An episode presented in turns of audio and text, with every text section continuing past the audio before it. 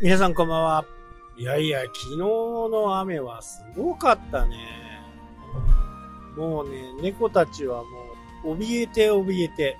3匹かな ?2 匹かな？フル株はね、なんか、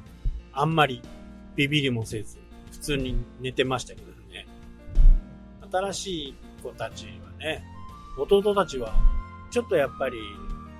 自然界にいたのが、お兄ちゃんたちよりはちょっと長いんで、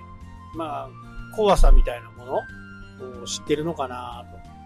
というふうに思いますね。で、玄関猫たちはね、まあ3匹は安定的にあの家の中にいるんですけど、残りのね、最近こう来るようになった猫ちゃんたちがね、えー、いて、その子たちが2頭いるんですね。で、まだね、あの、虚勢も終わってないんですけど、その古株の猫とね、新しい猫ちゃんの相性が、まあ、すこぶる悪くてね、全然こう、玄関の中にもね、古株が入れてくれないみたいなね、感じになっているんですよね。だからこんな雨の、昨日みたいなね、雨の時は、家の中にね、おいでおいでって言っても、やっぱりそこは来れないみたいでね、まあ、今年の冬、まあ、虚勢がね、うまくいったら、10月、11月ぐらいにね、えー、行えればいいのかなというふうには思いますけどね。ちょっとね、申請するのと、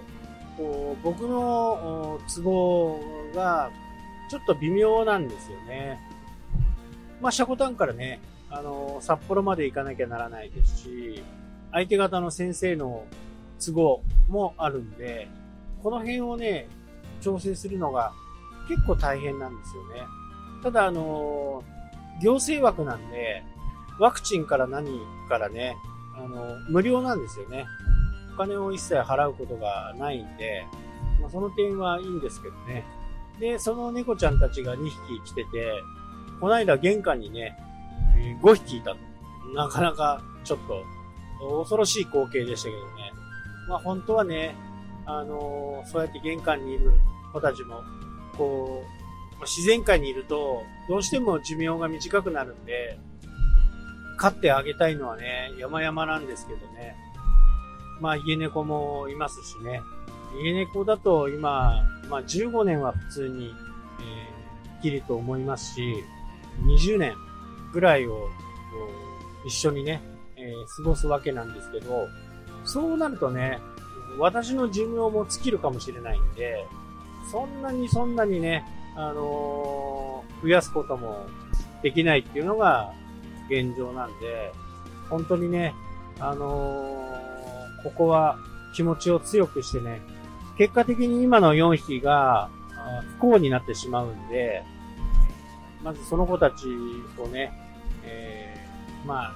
優先順位をつけるわけではないですけど、まずはその子たちがね、今まで通り幸せに、ここに来てよかったっていうふうに思われることが、まあ僕の幸せでもあるかなと思ってます。まあ保護猫活動をするとね、どんどん猫が増えていくっていうのは、まあわかるんですよね。やっぱり見てたら、あのかわいそうですし、こう、かわいそうっていうのはね、あのー、元気な時はいいんですよ。でも、こう怪我をしたとかね、怪我をしてるとか、まあそういうのを見ちゃうとね、やっぱりちょっと、こう、手当てをしてあげたいなとか、思うんですけど、まあもちろん野生なんでね、あのー、よしよしぐらいはできるんですけど、こう抱っこっていうのは全くできないんですね。で、ようやっと、あのー、玄関猫のクロちゃんがね、まあ、まあ、何の芸もない、黒いからクロちゃんなんですけど、その子がだいぶ慣れてね、あのー、もう少ししたらちょっと抱っこできるかなっていうぐらい。でもその子もね、目が悪くて、こう、目やにがすごいんですよね。まあそういった、目やその子はね、目やにが取ってあげることができるんですよ。もうもうすごい嫌な顔しますけどね。まあそれでも、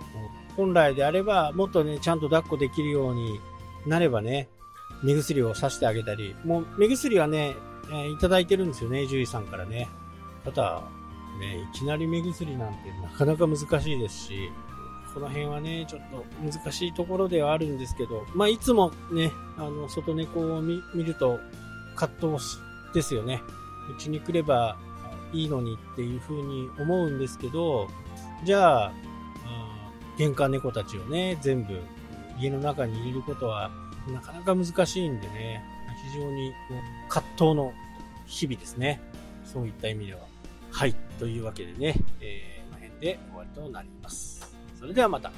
したっけ？